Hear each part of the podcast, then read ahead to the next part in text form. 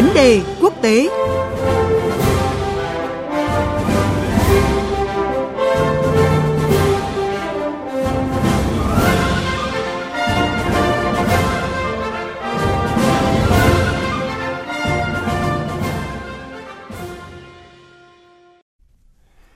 Thưa quý vị và các bạn, năm 2023 có thể nói là một năm đầy biến cố với các cuộc xung đột lớn, nền kinh tế thế giới phục hồi yếu sau đại dịch COVID-19. Cùng với đó là những trận động đất thiên tai địch họa thảm khốc gây thiệt hại to lớn về người và của.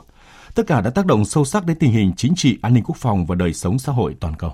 Từ bức tranh màu xám năm 2023, dư luận đang kỳ vọng những tia sáng mong manh khi thế giới bắt đầu bước sang năm 2024. Thế nhưng thách thức là vô cùng to lớn khi xung đột vẫn còn đó, cạnh tranh nước lớn không ngừng tăng nhiệt, trong khi tình hình biến đổi khí hậu vẫn vô cùng phức tạp.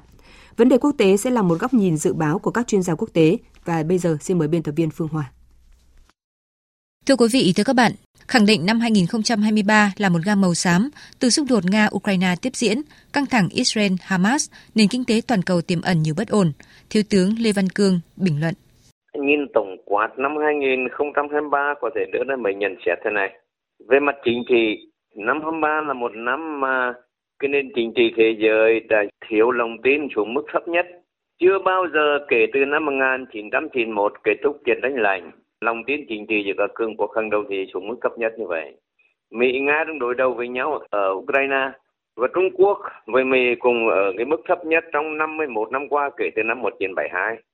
Cái nhận xét thứ hai, là thế giới đang diễn ra ở một cái trạng thái hoàn toàn bất ổn và có tính bất định, không thể đoán trước được. Cái sự kiện ngày mùng 7 tháng 10 vừa rồi Hamas tấn công Israel là hoàn toàn bất ngờ với Israel, với Mỹ, với toàn bộ thế giới những diễn biến ở Đông Bắc Á xung quanh cái bán đảo Triều Tiên quan hệ đến Hàn Quốc, Nhật Bản và Mỹ nó khoét sâu thêm cái mối thù hận mâu thuẫn ở Đông Bắc Á cho nên cái quạt dài cái năm 23 là một cái năm có thể nói là thế giới ở trạng thái cực kỳ xấu về chính trị và an ninh. Thưa quý vị, thưa các bạn, trong bức tranh chung, dựa trên các báo cáo kinh tế năm 2023, tức 4 năm sau khi đại dịch COVID-19 bùng phát, kinh tế thế giới phục hồi vẫn còn mong manh, từ những thuận lợi và khó khăn thách thức và những ngày cuối năm, Tổ chức Hợp tác và Phát triển Kinh tế OECD đã dự báo rằng kinh tế thế giới năm 2024 có thể sẽ hạ cánh mềm với mức dự báo được giữ nguyên là 2,7%, mức thấp nhất kể từ khi xảy ra cuộc khủng hoảng tài chính toàn cầu, không tính đến năm đầu tiên xảy ra đại dịch COVID-19. Chuyên gia kinh tế Bùi Ngọc Sơn dự báo. Tôi nghĩ là năm nay là về cơ bản là đã vượt qua và các cái rủi ro mà chúng ta lo sợ nhất thì nó đã không xảy ra và cái sự vững chắc của kinh tế Mỹ, của EU và phần nào là từ Trung Quốc một đôi chút thì nó đã tạo ra cho người ta vượt qua cái đấy. Thì nếu như mà các cái chuyện xảy ra sang năm giả sử có một chuyện xảy ra thì tôi nghĩ là theo cái nghĩa hạ cánh mềm nghĩa là gì? Là chúng ta có thể như là giảm cái tốc độ tăng trưởng là do cái sự cái nâng lãi suất của Fed và của ECB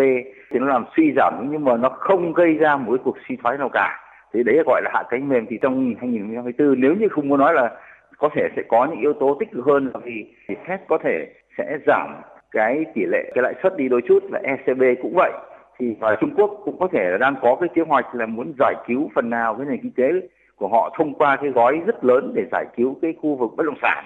Thì nếu như mà họ có thể làm tốt được cái việc đó thì rõ ràng là kinh tế toàn cầu là sang năm vẫn có thể có nhiều cái hy vọng thậm chí có thể tốt hơn của cái 2023 đây. Thưa quý vị, cũng theo Tổ chức Hợp tác và Phát triển Kinh tế OECD, tăng trưởng kinh tế thế giới năm tới phụ thuộc vào nhiều yếu tố, trong đó có cuộc xung đột Israel-Hamas cùng các chính sách kiềm chế lạm phát của một số nước. Dự báo về cục diện các điểm nóng các cuộc xung đột toàn cầu năm tới, Thiếu tướng Lê Văn Cương nhận định. Điểm nóng thứ nhất là cuộc xung đột Nga-Ukraine sau gần một năm cuộc chiến này.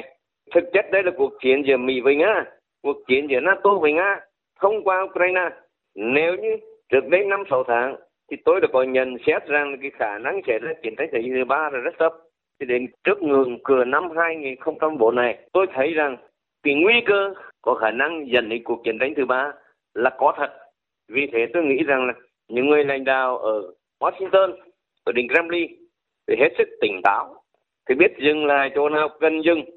trước vạch đỏ là thảm họa cho cả nhân loại. Về cái điểm nóng thứ hai, cuộc chiến tranh Israel và Hamas, người Israel nói rằng cuộc chiến tranh một năm, tôi nghĩ không đến đâu có lẽ sẽ kết thúc một sáu tháng đầu năm 24 thôi.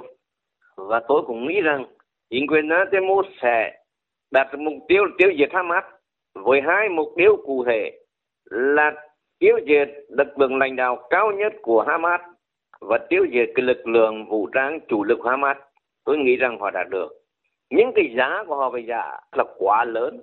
Israel đã kích động một trào lưu bài do thái trên toàn bộ thế giới này và khoét sâu thêm những mâu thuẫn giữa Israel với thế giới Ả Rập Hồi giáo. Ngoài kỳ Nga, Ukraine và Israel Hamas còn về Đông Bắc Á nổi lên cái trạng thái bán đảo Triều Tiên năm 24 thường xuyên ở bên miền hồ chiến tranh.